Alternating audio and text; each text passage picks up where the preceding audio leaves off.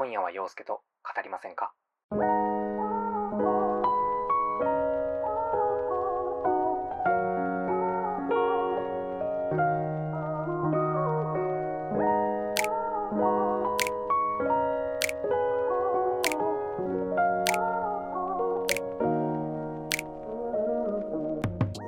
ご視聴ありがとうございます。この番組は普段聞き役として生活している30代ゲイの陽介が聞いていただいている皆さんに対して一方的に語りかけるそんな会話欲解消系ポッドキャストです。日々の何気ない一コマのお供にしていただけますと幸いです。はい。えー9月もだいぶ終盤に差し掛かってまいりました。えー今日この頃いかがお過ごしでしょうか？えーこれはですね、3連休の、えー敬老の日の夜に収録してるんですけど、えー僕はですね、昨日3連休の中日にワンコを連れて、えーパートナーと一緒に六甲山に行ってまいりました。はい。で、まだまだだいぶね、外は暑くて、普通のお出かけっていうのが到底できない季節ではあるんですけど、あの、六甲山っていうのが兵庫県の、うん、兵庫県にある山で、えーその六甲山の山頂っていうのが車で行けるんですけど、そこが地上よりも7、8度くらいかな。だいぶ気温が低くて、うん、涼しくて、快適に過ごすことができました。で、以前ね、六甲山の山頂にあったドッグランっていうのがあったんですけど、そこに行こうかっていう話もしてね、あの、六甲山にいざ行くかってなったんですけど、こう現地に行ってみると、あれ？ないってなって、よくよく調べてみると、最近なくなってしまっていたみたいで、ただね、こう、六甲山の山頂を見に行っただけみたいになってしまったんですけど、はい。まあでもね、山の上っていうのはだいぶ、なんだろう、空気も澄んでる感じがして、涼しくて、うん、景色も良くて、うん。久々にワンコと外で過ごして、気分がだいぶリフレッシュできました。はい。まあ、こうやってね、外で、うん、ワンコと過ごしてみて、早くね、秋の気温になって、お出かけをね、気軽にできる日がやってくるといいなと思いつつ、うん。またね、寒くなったらなったで、春とか夏とかが恋しくなると思うので、うん、今のこの季節を、まあ、暑いの嫌いなので、楽しめないんですけど、まあ楽しめないながらも、こう、感じながら過ごしていきたいなと思いました。はい。皆さんは3連休いかがお過ごしでしたでしょうか？えー、というわけでですね、今回は頂戴したお便りを元に喋っていこうかなと思うんですけども、まずはそちらのお便りをご紹介させていただきます。えー、ヨッシープチプリさんからいただきました。えー読み方合ってるかな ?yossy ヨッシープチプリさんからです。えー51歳の方からいただきました。ありがとうございます。洋介さん、こんばんは。こんばんは。ヨッシープチプリと申します。初めてお便りします。過去、先日、インスタグラムからメッセージさせてもらったものです。ということで、えー先日はどうもありがとうございました。えーさてさて、洋介さんに相談があります。何でしょうか最近たくさんのゲイポが出てきて、えー自分も聞き始めて半年くらい経ちますが、ゲイポ配信者は圧倒的に30代、40代の方が多く、自分と同世代の50代の方のゲイポがほぼないように思います。なので、ここは思い切って自分でゲイポを始めたいと、ずうずうしいことを考え出しているのですが、一体何からどうやって始めていいのかわからず、未だに手をつけられずにいます。年齢を重ねていった今だからこその悩みや生活の変化など、たくさん思い悩む年齢なので、同じ世代の人のゲイポがあったら、もっと親近感湧くよな、などと考えています。ポッドキャストを始めるにあたって、最初にやることはたくさんあるでしょうが、まずはこうやって始めたらどうか、などアドバイスがあればぜひ聞かせてください。もう9月なのにまだまだ暑い日々が続いておりますが、体調には十分気をつけてください。またの配信楽しみにしています。では、またお便りしますね。よしプチプリ。ということで、えーよしプチプリさんからいただいたお便りでした。ありがとうございます。はい。えー、ね。ヨッシーさんは、ね、ゲイポーを聞いていて、こう、自分がね、思い切ってケーを始めたいっていう風に思ってらっしゃるということで、はい。ありがとうございます。ね。で、まあ、ポッドキャストを始めるときに、こう、こうやって始めたらどうかっていうアドバイスということなんですけども、はい。えー、まあ、まずはね、ポッドキャストを聞いていて始めたいって思うことって、まあ、リスナーさん、うん、聞いてる方多いと思うし、割と今、ポッドキャスト配信されてる方ってもともと、ポッドキャストを聞いていて自分が始めたいなって思って、リスナーから配信者に転身したっていう方がたくさんいらっしゃるので、はい。本当にね、なんか、そういう、ポッドキャストって気軽に始められるところがいいところだなと思うし、うん。まあそういう面では結構勢いで始めちゃってもいいのかなとも思うんですけども、はい。まあ、こう、僕が、こう、まずね、ポッドキャストを始めるときに、一番最初に、うん、まず一番最初に始めることはっていう風に聞かれたら、まあ、いろいろね、あると思うんですけど、機材探すとか、配信方法どうしようかなとか、なんかそういうことはあると思うんですけど、まあそういうことよりも、まずは自分がどういう番組を作っていきたいかっていうのを考えることから、まあ、始めていくと、おのずとこう、いろんなことが考えられていって、いつの間にか配信してるみたいな風になってるかなと思うんですけど、まあ例えば、コンセプトをしっかり作り込んで、たくさんの人に聞いてもらえる番組を作りたいって思うのか、それともこう数字にとらわれずに自分が自分の好きなように続けていきたいと思うのかによって、まあ初めにやるべきことが変わってくるなと、うん、思うんですけど、うん。例えば、まあ、こう、たくさんの人に聞いてもらいたいっていう思いが少しでもあるのであれば、ちょっと聞きやすいように、ちゃんとした音で作ろう。収録機材、ちゃんとしたのを揃えようって揃えたりとか、あとはコンセプト、テーマがしっかりしてる番組って聞きやすいというか、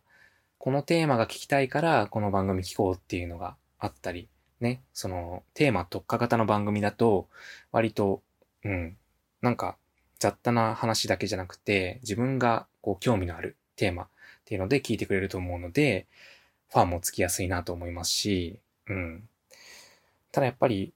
僕は正直こう自分が楽しいのが一番とか、好きなようにやりましょうってことは、まあ、もちろんそれも大事なんですけど、あまり声を大にしては言えないかなと思ってて、まあ、もしかしたらポッドキャストやってる方の中には数字なんて関係ないっていうのを純粋に、うん、そういう意見を持ってる方もいらっしゃるかもしれないんですけど、うん。なんか、そもそもが人と群れるのが好きじゃないって方には当てはまらないことかもしれないんですけど、ポッドキャストをやってて一番楽しいなって思うことってやっぱり僕は一番は人との交流だったりとか、自分の話にね、リスナーさんが共感してくれたりっていうことだと思ってるので、ある程度ね、なんかこう聞いてくれてる人がいるんだって意識ができることっていうのは、こう、番組続けていくことには必要不可欠な要素かなと、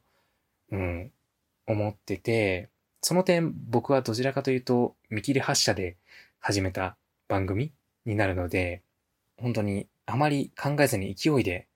初投稿を 迎えたんですよね、この番組って。うん。まあ今となっては、会話力解消系ポッドキャストっていうなんかそれっぽいコンセプトっていうのを冒頭で言ってるんですけど、まあ、それっぽく言ってるだけで、要は雑多に話すっていうテーマが合ってないような番組なので、まあ今の僕が、こう、2年前ぐらいのね、ポッドキャスト始めようって思い立ての僕にアドバイスというか、何か言葉をね、あげるとしたら、まあ、まずはコンセプトとかタイトルとか番組に関することはよく考えてから始めた方がいいんじゃないっていう風に言うかなと 思いますね。うん。まあ、もちろんこう、始めてみて、ああ、なんかこれ違うなとか、このテーマだとずっと続けるの難しいなとかっていうのが思えば、気量修正とか、あとは番組自体を消して再スタートってのもできると思うし、まあ、下準備だけバッチリして、いざ始めようって頃にはお腹いっぱいになっちゃったりとか、まあすることもあると思うんですよ。なんか、運動とか本格的に始めようって思って、運動する前からウェアとかシューズとか選ぶのに、こだわってこだわって時間かかっていざ揃えましたって時には、もう結局運動するのなんかもういいやって思ったりとかね。うん。なのでやっぱり、まあしっかり考える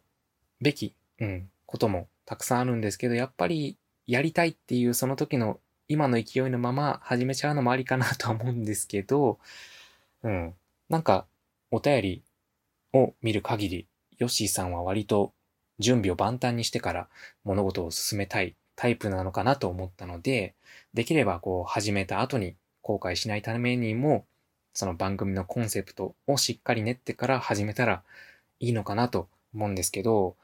うん。それこそね、本当に50代のゲイの方がやられてる番組って、だいぶ数が限られてくるので、まあ、それをテーマにするっていうのは本当に強みになると思いますし、うん。まあ、番組タイトル、話すテーマ、どれくらいの頻度で更新するのか、どんな人に番組を聞いてほしいのかっていうのをね、まあ、なんだろう、狙ったターゲット以外に刺さることってのもあるかもしれないんですけど、あえて狙っていきたいのなら、やっぱその年代とか、特定の人が刺さりそうなテーマっていうのを選択して、こう、話題をね、ストックしておくといいのかなと思うので、まあ、その点、本当に50代のその年代だからこそわかる悩みだったりとか、うん。その今の現状とかっていうのを話すと、その下の世代の人とかも、50代のゲイの人ってこういうね、あの、生活歩んでる人がいるんだっていうのが、うん、わかるし、僕も割とそういうのって興味がある話題なので、うん、そこは、ヨシーさんの強みかなと思うので、そこをね、どう、ね、こう広げていくかっていうのを自分がやりたい方向性と、ね、なんか需要とか考えて練っていけば、おのずと、うん、こう、やるべきことは見えてくるのかなと思います。はい。で、まあ、そうだな。なんかこう、そういう番組の方向性がある程度決まったら、まあ、次は実際に配信するに向けて、こう物理的な準備っていうのが必要になってくると思うんですけど、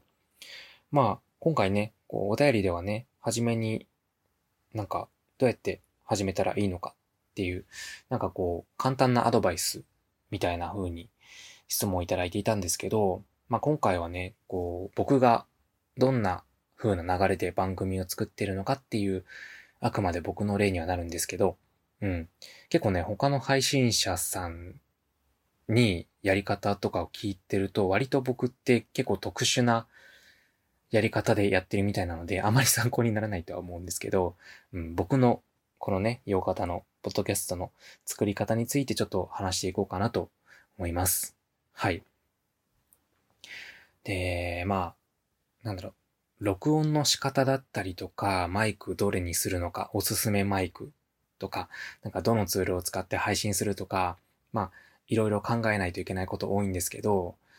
まあ、その辺のね、なんか、情報っていうのは、まあ、これはもう文明の利器というか、近頃こういうことはもうネットにね、記事にしてたくさんわかりやすくまとめてくださってる方がいらっしゃるので、まあ、その中から僕がいいな、わかりやすいなと思った記事をね、ちょっと概要欄の方に載せようかなと思うので、まあ、そちらも参考に、えー、してもらえたらなと思いつつ、まあ、この用方がどういう風にできてるのかっていうのを簡単に説明しますと、えー、まず僕が録音と、え、配信に使ってるのは、えー、iPhone とスマホ用のマイク。まあ、基本的にはこの2つを使って、えー、この番組を作っています。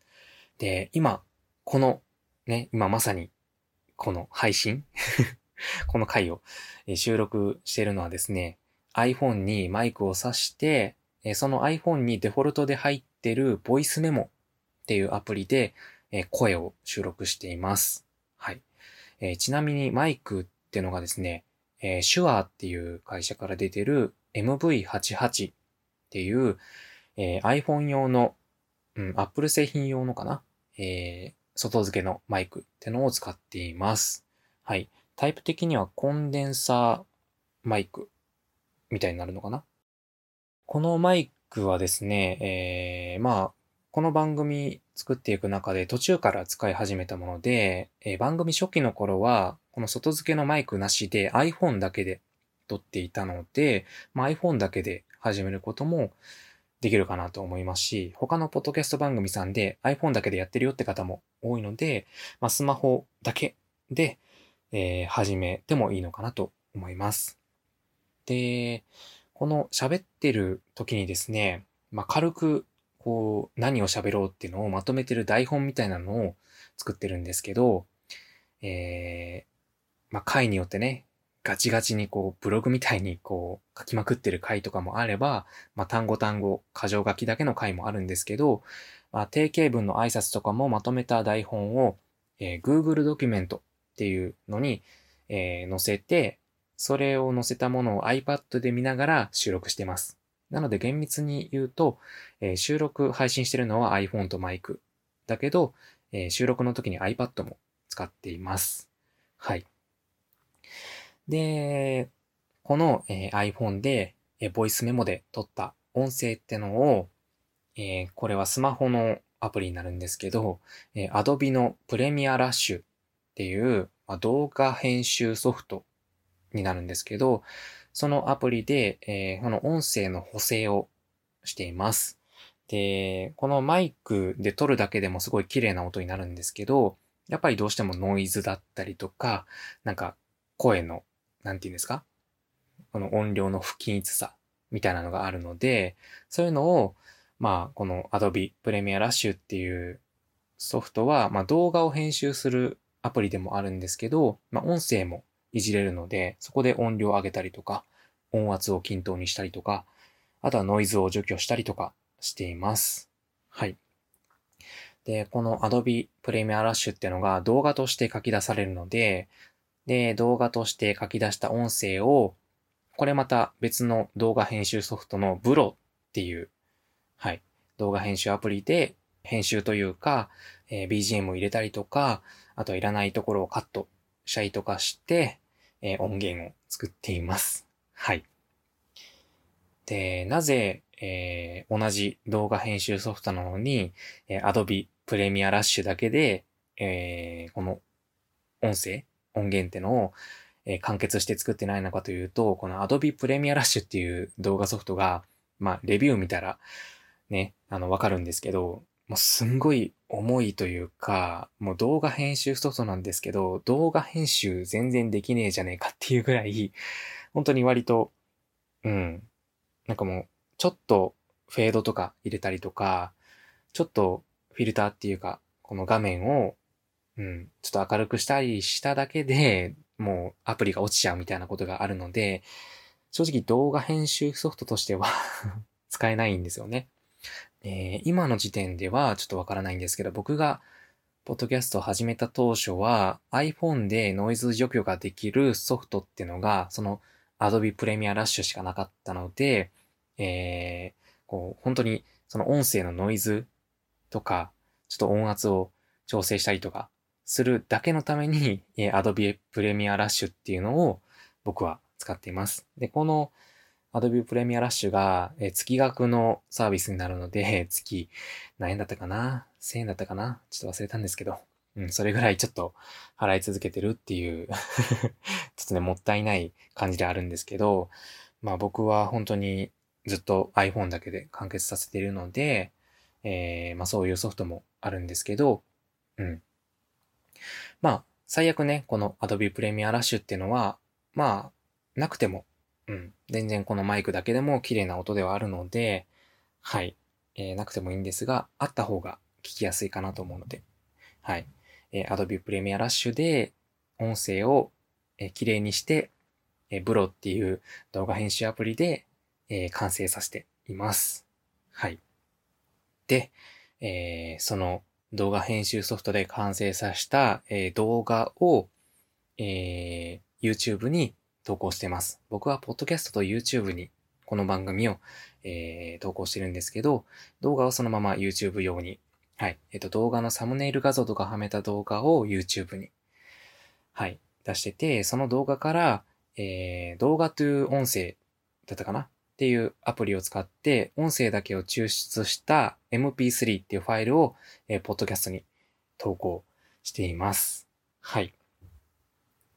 えー、ポッドキャストで配信するには、Spotify for Podcasters っていうアプリを使っています。はい。まあ、ほとんどのポッドキャスターさんがこのアプリを、うん、使ってるんじゃないかなと思うんですけど、あの、このアプリはですね、収録とか編集とか配信機能っていうのがひとまとめになってるので、まあ先ほど言ったような僕がこう、ボイスメモで収録するとかっていうのをやらずに、本当にこの Spotify for Podcasters っていうアプリだけでもう収録、編集、配信っていうのができるので、あの、まあ、ひとまずこのアプリだけでやってみてもいいのかなとは思うんですけど、はい。まあそんな感じで、えー、僕のポッドキャストはできております。はい。えー、ちょっとね、あの、イレギュラーというか、僕が割と、うん、YouTube にも投稿してるっていうのもあって、えー、割とややこしい方法になってるんですけども、えー、参考になりましたら幸いです。はい。で、お便りの中で、ね、あの、50代のゲイの方がやってる番組が、まあ、ほぼないんじゃないかっていうふうに言ってらっしゃるんですけど、えー、まあ、僕が知ってる範囲ですと、らしくあるラジオっていうポッドキャストをやられてるしゅんさんが、えー、50代だし、あとは海を見ていた山猫の京介さんが、え、確かアラフィフって言ってたので、そのぐらいの年代だと思いますし、あとは、ランランラジオっていうポッドキャスト番組のカズさんとセイジさんがアラカンっておっしゃってるので、多分50代とか、うん、ましてや60代とかだと思います。うん。まあ、そんな方々のね、ポッドキャスト番組ってのも聞いてみると、何かヒントが得られるかもしれませんね。うん。まあ、それぞれね、すごい、あの、人気の番組なので、うん、聞いてみてもらえたらなと思います。はい。というわけで、うん。まあ、いろいろ話してきたんですけども、僕ね、今は、こう iPhone だけで完結している 完結している あの番組、この番組なんですけど、あのー、今後ね、ちょっとパソコンで収録を、うん、あの3年目にしてね、ちょっとしようかなと思い始めていて、ちょっとね、気になってるマイクってのが、あの、いろいろあるんですけど、まあ、その最初からね、パソコンとかで編集した方が、スマホよりね、編集しやすいと思うので、その入りでね、あの、パソコンから入ってもいいのかなと思うので、ちょっとちらっと僕が気になってるマイクを、うん、ちょっと紹介しようかなと思うんですけど、まずね、気になってるのが、えー、結構ね、ポッドキャストやられてる方で使ってる方が多いイメージの、ズームの Z1 だったかな？うん。ちょっと名称が合ってるかわかんないんですけど、概要欄にちょっと貼っておきます。でそれがすごい使われてる方が多そうで、うん。確かね、僕がグリーンルームダイアログっていう番組にゲストで出させていただいた時に、パーソナリティのテツさんが使われていたマイクもこのマイクだったんじゃないかなとは思うんですけど、違っていたらすいません。まあ、このマイクは割と使われている方が多いイメージで、すごい綺麗に撮れるので、うん。それぞれの番組の方すごく綺麗に声が乗ってるので、これはちょっと気になってますね。で、あと気になってるのが、えー、同じく、この今の僕が使ってるマイクと同じ会社の手話の、えー、MV7 だったかな？うん、ちょっと忘れちゃったんですけど、うん、MV7 だったはず。これが、えー、っと、ね、その、結構、ポッドキャストとか、ナレーションとかかな？話し声を取るのに向いてるマイクっていう、特化してるマイクっていうのが歌われてて、結構ね、レビュー動画とかを見ると、割とこう、なんだろう、プロのラジオっぽい音声になってるので、これはだいぶ気になってますね。うん。で、あとは、ブルーのイエティだったかな。うん。これも、この使われてる番組さん知ってるんですけど、めちゃくちゃ声が綺麗に乗ってるので、このマイクもだいぶ気になってて、この3択か、もしくは、えー、オーディオテクニカの AT4040 だったかな。これはコンデンサーマイクなんですけど、えー、僕がですね、まあ、このポッドキャストだけじゃなくて、なんか歌とかナレーションとかそういうのもちょっと撮りたいなと思ってるので、割と、その、コンデンサーマイクも視野に入れた方がいいのかなと、うん、思ってるので、このマイクもちょっと気になっています。ということで、はい。ちょっとね、何の参考にもならないかもしれないんですけど、はい。で、パソコンでそういう、あの、いいマイク買った時に、あの、必要になってくるのが、オーディオインターフェースっていうものが必ず必要になってくるみたいです。はい。それがないと、録音取れなかったりとか、なんか取れたとしてもノイズがすごかったりとかするみたいなので、まあパソコンで始められる際は、マイク、プラスオーディオインターフェースっていうのも、えー、購入、検討してみてください。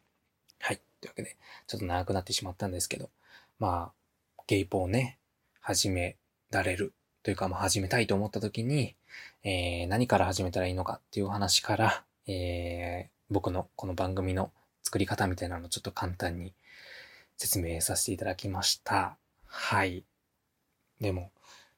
今ね、ゲイポを始めたいって思ってるっていうことがなんか、同じ立場の人間としてすごい嬉しいなと思いますし、今ね、本当に、どんどん番組増えてってますよね。うん。なんかこう勢いが止まらないというか、うん。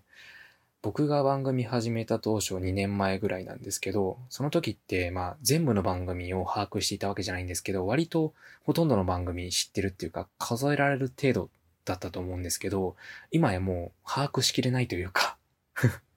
もう聞ききれないというか、うん。本当に追いつかないっていう感じなので、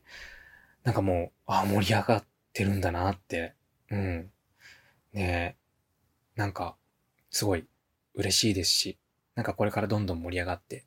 いってね、うん、僕もそこの波に乗らせていただきたいなと思うので、はい。ね、その盛り上がる一員として、ね、ヨッシーさんも、ね、番組作られるのが本当に僕自身楽しみですし、ぜひね、配信開始されましたら教えていただけますと嬉しいです。はい。え今回の僕の ね、ちょっとよくわかんないお話が、え参考になりましたら幸いです。お便りありがとうございました。この番組、今夜は陽介と語りませんか？では、皆様からのメッセージや質問、お悩み相談などのお便りを大募集しております。感想ツイートもとても励みになりますので、ぜひ、ハッシュタグ、よう方をつけてつぶやいてくださいね。各種 SNS もぜひ Twitter、Instagram ともにヨーグルトアンダーバースケでやっておりますので、えー、ぜひフォローの方お願いいたします。そして番組グッズも展開しておりますので、詳細はぜひぜひ概要欄をご覧ください。というわけで、はい、今回は、えー、ポッドキャストを始めてみようっていう感じの回でしたね。はい。で、今ね、収録してる時点で、えー、この収録時間っていうのは実質今で34分ぐらいなんですけど、えー、この途中ね、結構ね、喋り直したりとか ね、ちょっとあの、僕の家が割と大通りに面してるので、結構ね、やんちゃなバイクとか車とかが結構通って音が気になってしまって、喋るのやめるみたいなのが割と多くて、